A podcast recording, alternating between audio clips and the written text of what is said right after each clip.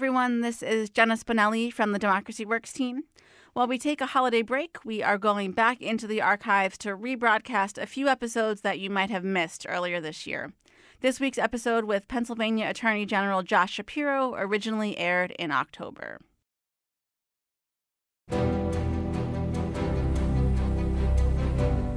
From the McCourtney Institute for Democracy on the campus of Penn State University, I'm Michael Berkman. And I'm Chris Beem, and this is Democracy Works. Chris, today we have a special guest, Josh Shapiro, the Attorney General for the Commonwealth of Pennsylvania, was in State College uh, last weekend, and we got a chance to sit down and talk with him about federalism and being Attorney General. Right. So, uh, you know, I think most of our listeners will will recognize that because uh, Josh Shapiro has been in the news a lot lately. He brought forward the grand jury report on uh, sexual abuse among uh, priests in the Catholic Church. And uh, uh, this was an incredibly important moment. Um, it led to his communication with the Pope and a number of other states bringing similar charges and uh, he got interviewed by the New York Times, and yet he's still willing to talk to us. But the point is that um, that he's that we, you know, this is all incredibly interesting and important, but it's not our subject, and it's not why we wanted to talk to him. Well, we want to talk to him about federalism, right? And so the the the tag, the important role that uh, states attorney generals, attorneys general play. I always get that wrong. Um, is to act on the part of states to um, constrain and act as a check on federal power. Right. So it, it, like so much else about what the, what like so much else that we talk about. This goes back to Madison and the Federalist Papers and of happy memory, right? well, I just taught them last week, so they are really in my memory. And in, in particular, Federalist 51, where Madison talks about quote the double security that arises to the rights of the people. The governments will control each other at the same time that each will be controlled by itself. Right. Yeah, and, and like so much else uh, in the design of the Constitution, the intent here is to put protections for the people by limiting government power. Mm-hmm, mm-hmm. And and in this case, it's that it's that we have the state governments that have certain powers that are not under the federal government. They are there. They are independent sovereignty. Right. So you and you and it, it is since we're doing this AP class, we might as well also mention that the uh, the Tenth Amendment to the Constitution says that all rights not articulated to the federal government uh, belong to the state. Right. What we will talk to the Attorney General about and uh, our, our, lawsuits that he's involved in. Mm-hmm. Against federal government actions of different types, of which there have been many high profile uh, since the Trump administration in particular. But this predates the Trump right, administration. Right. This is not something just about that. Uh, you know, if you go back to think about how did Ted Cruz become Ted Cruz, Ted Cruz was the uh, Solicitor General in uh, Texas, mm-hmm. Uh, working with uh, an attorney general by the name of Greg Abbott, who took the lead on many lawsuits against the Obama administration having to do with a range of issues, including the Affordable Care Act. Uh, uh, abortion rights, uh, just all kinds of things, where right. they would bring suit against these acts, and they would get other ca- other states involved. Uh, they would uh, submit amicus briefs to the court. Uh, Ted Cruz testified uh, multiple times, not testified, but was uh, before the Supreme Court multiple mm-hmm. times arguing some of these cases. Uh, this is something that happens throughout different administrations, but it is very much a partisan kind of issue. Right. Not exclusively, but very much a partisan kind of issue uh, where attorney generals use their ability to bring, bring suits to uh, challenge what the federal government is doing. Within the Trump administration, I think the most high profile that uh, many people knew about was how uh, the state of Washington, and I believe uh, Pennsylvania was involved in this too, uh, were able to stop the initial executive order uh, prohibiting immigration from certain countries. So uh, we Jenna, um, we we were able to get just a few moments of the uh, Attorney General's time. He happened to be in State College, um, and he was kind enough to to spend some time with Jenna. So it's a little different recording. He's not in studio, but uh, we we just still jumped on it. It was so we felt like it was such a huge opportunity. Well, let's go to Jenna and the Attorney General. Absolutely.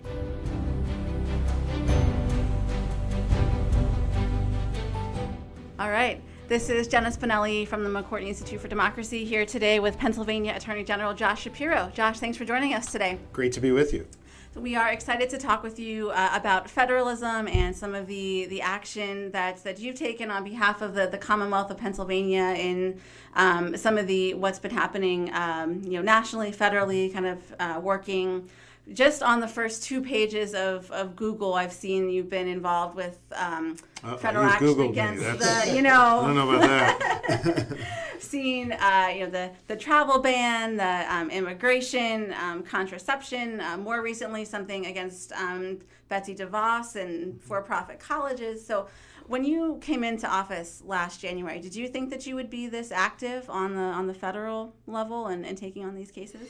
I've been pretty open about um, my role in this Commonwealth and how I saw um, the work that I had to do as Attorney General playing out for people every day. I, I said when I was sworn in on January 17, 2017, uh, that if anybody was going to try to mess with a Pennsylvanian, they were going to have to come through me, whether that's a drug dealer on the street corner, some big multinational corporation that's taking advantage of consumers or Pennsylvanians, um, or even if it's the President of the United States doing something to undermine uh, the rights and interests of the Commonwealth, they'd have to go through me. And so I view um, the Constitution quite literally as giving, um, through the 10th Amendment, the states broad authority. Um, you know, states' rights is not necessarily something that progressives have talked about or celebrated over the years for good reason, but it is something that I've always believed in. It's one of the reasons why I've worked so hard to hold state office, and one of the reasons why I think attorneys general right now are more important than ever before. So the bottom line is, if, if the president or anyone on, in the federal system is doing something to undermine our rights, I'm going to step up and take action. That's exactly what we've done, and that's what the people of Pennsylvania pay me to do: is to protect their interests and their rights, and that's what we're all about. So, so tell me how one of these suits gets started. We hear about it as you know, 15 states are speaking out against this or that, but what does that process actually look like? The analysis is really simple. Does the action comport with the rule of law? Period. You know, there's a lot that President Trump and the federal government do that I don't like, but I'm not some congressman who just opines every day about what I like and what I don't like. I have a very specific role, which is to focus on making sure the rule of law is being upheld. So I put aside what I agree or disagree with and focus on the law. And where I see the administration doing something that is undermining the rule of law and thus the rights of Pennsylvanians, then I plan to take legal action. Now, once we determine that legal action is warranted, we try to figure out okay, what's the best legal action? Where is it best to file that action? And oftentimes, uh, my fellow attorneys general will want to weigh in or want to engage or want to be a part of it. And so we make a determination as to whether or not Pennsylvania should be the lead state. For example, when the president decided one morning when he woke up that he didn't think women in this country should have access to contraception anymore, uh, I thought that he was not only wrong, more importantly, what he was doing was unlawful. And I announced to my colleagues I was going to file suit. And 19 attorneys general lined up with me. We filed an action in the Eastern District of Pennsylvania. And we not only won uh, an injunction to protect Pennsylvania women, we won an injunction to protect women all across this country. So sometimes it's taking the initiative and saying, you know, we're filing here, who's with me? Other times, there are strategic reasons why we want to file in a court somewhere else. Maybe uh, the issue is more pronounced in that state or in that community. And so I'll coordinate with my colleagues. But rest assured, what we, what we are not doing is just organizing opposition to the president for the sake of opposition. What we are doing is organizing ourselves around the rule of law. And where that is being undermined, we're stepping up and we're trying to make a difference in protecting the people within our respective states. And so, for, for every one of these actions that you kind of sign on to, did you um, can you give us a sense of, of how many you turn down, or kind of what, what some of those those factors are? It's a great question. Um, we've been involved in either filing a suit or joining a suit, I think 14 or 15 times in my first year and a half in office.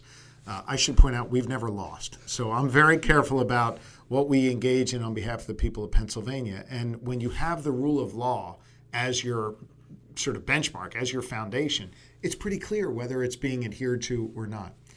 Some of my colleagues in other states have filed, you know, 40 or 50 actions. So I'm a little careful. Um, I think it's again not my job to be political about this. It's not my job just to weigh in where I differ from the president, it's my job to weigh in where the rule of law is being threatened.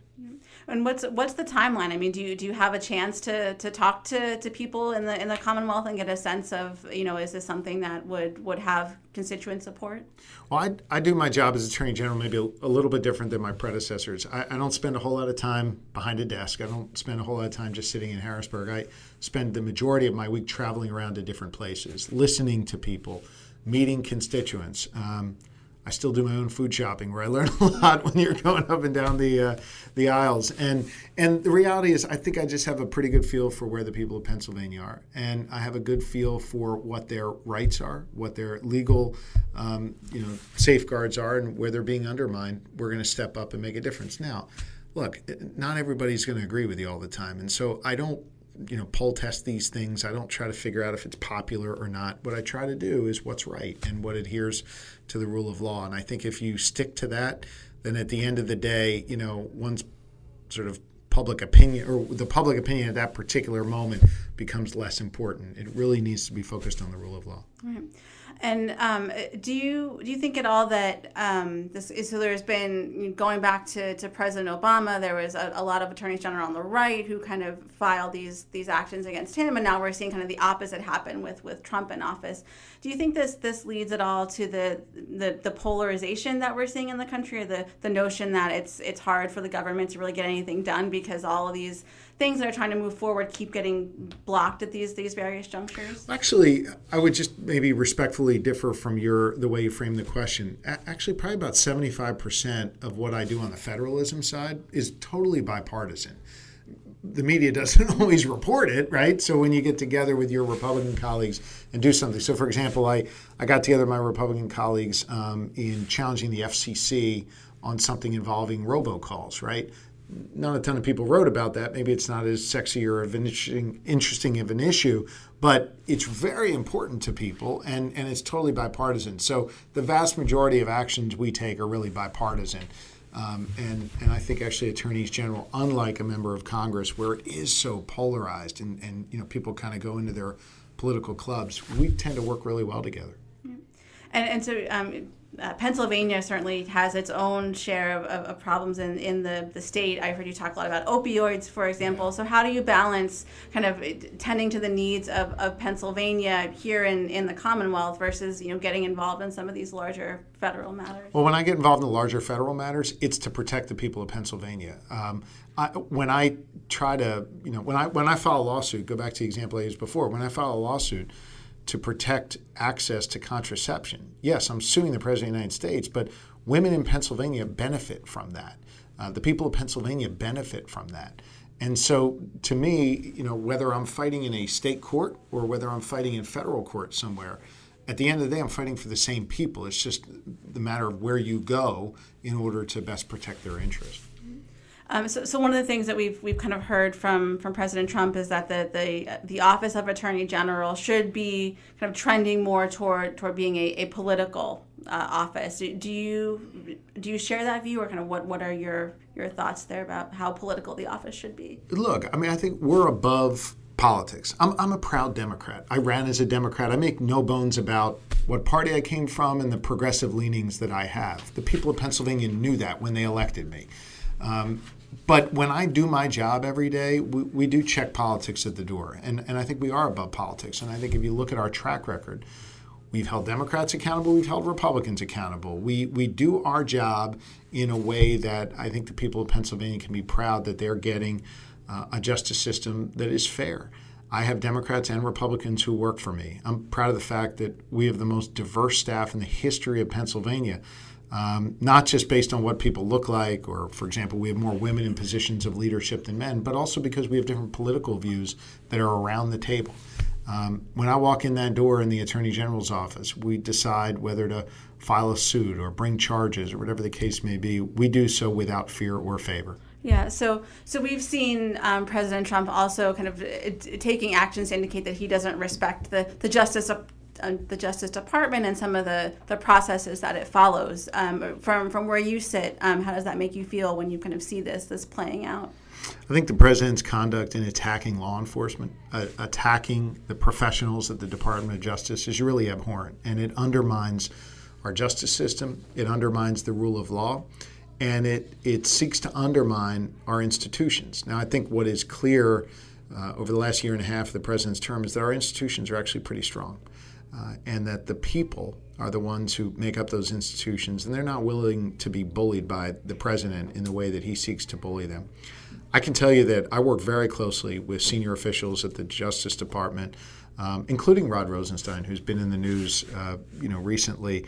Um, these are professional people, and whether we agree or disagree on a, on, you know, our philosophical viewpoint on a, on a particular issue, has no bearing on the work we do together. Um, you know, I stood with them on an effort to hold pharmaceutical companies accountable, uh, you know, to deal with the opioid epidemic we're working together on, on a number of fronts that I think are important. And I think it's important for the people of Pennsylvania and, and all across this country to know that, notwithstanding the president's white hot rhetoric and his ridiculous tweets, the professionals at the Justice Department, along with state attorneys general, work really well together.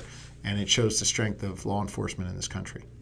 So you, you mentioned the phrase that the rule of law several times, and I think that's one of the terms that we kind of hear thrown around a lot uh, from you know people in politics or even you know media pundits, etc. What what does that term mean to you, and do you find that the, it's there's kind of a shared definition across your attorney general colleagues? It's the very foundation of, of everything I do, of every decision I make, and it helps you be above politics. It helps you be above the sort of daily grind of, of issues where the left goes to one place and the right goes to another place. That's not my job as Attorney General. My job is to understand the law, to apply the facts and the evidence as we have it, whether it's a criminal case or a civil case, uh, and then make a decision in the best interest of the people of Pennsylvania. And so it really is at, at the heart of everything I do. Now, do I think the term has been polluted by some of these pundits and talking heads in Washington and some of these, you know, do nothing, uh, you know, politicians? Yeah, of course it has, uh, and that's unfair. But at the end of the day, you know, I see our institutions within the, the legal community, within law enforcement, holding up, notwithstanding the, the withering attacks on them, done in this, um, you know, really wrong headed way and, and in a way that uh, you know I think perverts the real meaning of the rule of law. Right. So I want to ask about something you said on Twitter yesterday. Um, you, you said federalism equals the sword to advance rights and the shield to defend against federal overreach. That's where AGs come in. Can, can you expand on that a little bit? Absolutely. Look, the, the 10th Amendment and federalism makes it clear that states have a real role to play in our democracy. And I believe that if the federal government is, um, uh, you know, making an unwarranted overreach into our state business or to take away the, the rights of Pennsylvanians, then I'm going to be a shield to guard against that. At the same time, throughout history, we've seen states uh, be the sword to advance rights. Now, we've also seen states be the sword to advance uh, some things that undermine people's rights, certainly, and that, that was what I was alluding to earlier in a discussion about states' rights. There's a negative to that as well in our history. But if you look, for example, at um, marriage equality, so much of that emerged from the states and counties like mine that I used to represent, Montgomery County, where we went and issued marriage licenses to same sex couples. And that ultimately led to movement at the federal level. So, you know, Justice Brandeis spoke so eloquently about states being the laboratories of, of democracy um, in, uh, in an opinion um, you know, quite some time ago. But that, I think, holds true today that, that states need to be a shield from unwarranted federal overreach and a sword to advance the rights of the, the people of their respective states. All right, so we have, um, a few minutes left here. We always end every episode of our podcast. The the McCourtney Institute for Democracy conducts a public opinion poll called the the Mood of the Nation poll. It's an open ended poll. People can respond uh, in their own words, and so we have four questions that we always ask in that poll. I'm going to ask you those four questions. We'll think of this kind of kind of like a, like a lightning round. Okay. Um, so your best tweet worthy uh, responses, perhaps. I'm going to so, stay at 140. I guess I have 280 characters yeah, now. yeah. yeah. yeah. Um, so, thinking specifically about American politics, what makes you angry? Polarization, hypocrisy, uh, dishonesty. I think we need to do better, and, and that's on both sides of the aisle, to be honest with you. And I think that the people of this country um, are better than some of our elected representatives right now. And we need to get back to decency and honesty, and, and as I've talked about here today, the rule of law um, grounding the work that we do. We can have honest disagreements about healthcare or immigration policy or what have you. We've had honest disagreements for hun- hundreds of years in this country. That's the way it's supposed to work. But what we can't have is the, is the type of hypocrisy and dishonesty and division that uh, define our politics today. And uh, what makes you proud? The people. I mean, one of the things that's so extraordinary about this job is um, I get to go to work for the people every single day, and I put people before the powerful, whether it's um, you know, exposing the type of child abuse and institutional cover-up within the Catholic Church that, that we recently uncovered, whether it's holding some multinational corporation accountable for when they scam uh, Pennsylvanians or Americans. I'm really proud of the fact that I get to help the people every day, and, and through that, I get a, a direct connect to them. I get to see what's on their mind uh, in a way that maybe others can't, and, and be their voice as the people's AG and um, they really inspire me and, and to see people not only engaged in issues but engaged right now in um, trying to be the defenders of our democracy and the defenders of our progress you know by, by getting engaged in this election. It's really inspiring. Yeah to, to um, follow up on that do you do you hear from people who say oh i wish you would take on this or that or you know something that that's happening. Every day. Every day. yeah. every day someone has an idea on who we should sue or who we should investigate or even my wife. She's she has ideas as well but obviously we focus on the evidence and and you know where it's appropriate to go forward. But of course no and and I love that feedback. I mean I'm very accessible whether it's through Twitter or Facebook, where you can follow me at Josh Shapiro PA, or um, you know, or, or just engaging with me out in the community. Uh, I like to be connected to people, and I love their ideas. And a lot of times, actually, their ideas do come to fruition in one form or fashion. Uh, two more Mood the Nation poll questions. Uh, what makes you worry? Probably, if I can go back to my first answer, right, the division in this country. Um, the president's constant attacks on the rule of law and our institutions, whether it's the media or law enforcement. The good news is so far they're holding, and in some ways they're stronger than ever before. Uh, but that, that does make me worried. Now, the flip side of that, maybe your next question is what makes me uh, optimistic. I don't know. Yeah. Is it? All right, I'll, I'll wait and let you ask.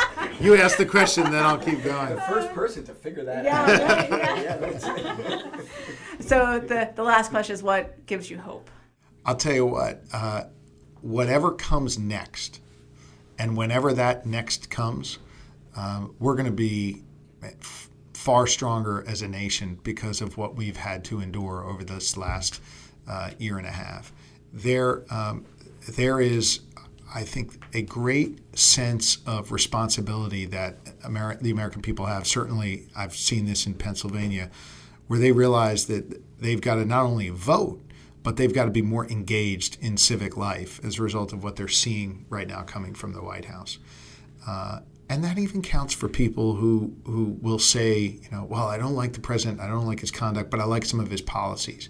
But I think they also recognize there, yeah, you might like the tax cut you're getting or whatever the thing is that you like about the president, but you recognize that there's something not normal about this conduct. There's something not acceptable about this conduct, and we have to do better. And so, whoever comes next and whenever that happens, I do see us as a country being in a position to come closer together as people and demand real action. It doesn't mean that our divisions on issues will go away. There are honestly held really good beliefs on both sides of the issues on whatever tax policy, healthcare, immigration, whatever the case may be. I may differ from someone, but folks want to have an honest dialogue again and really get back to debating these issues in a way that's going to make us stronger as a nation. And I think that uh, that that actually keeps me real optimistic. Great. Well, thank you for, for your time today. I know you have a lot on your plate, so it's, we, we, uh, we're very much appreciative of you taking time to join us today. Josh, thank you so much. Good to be with you.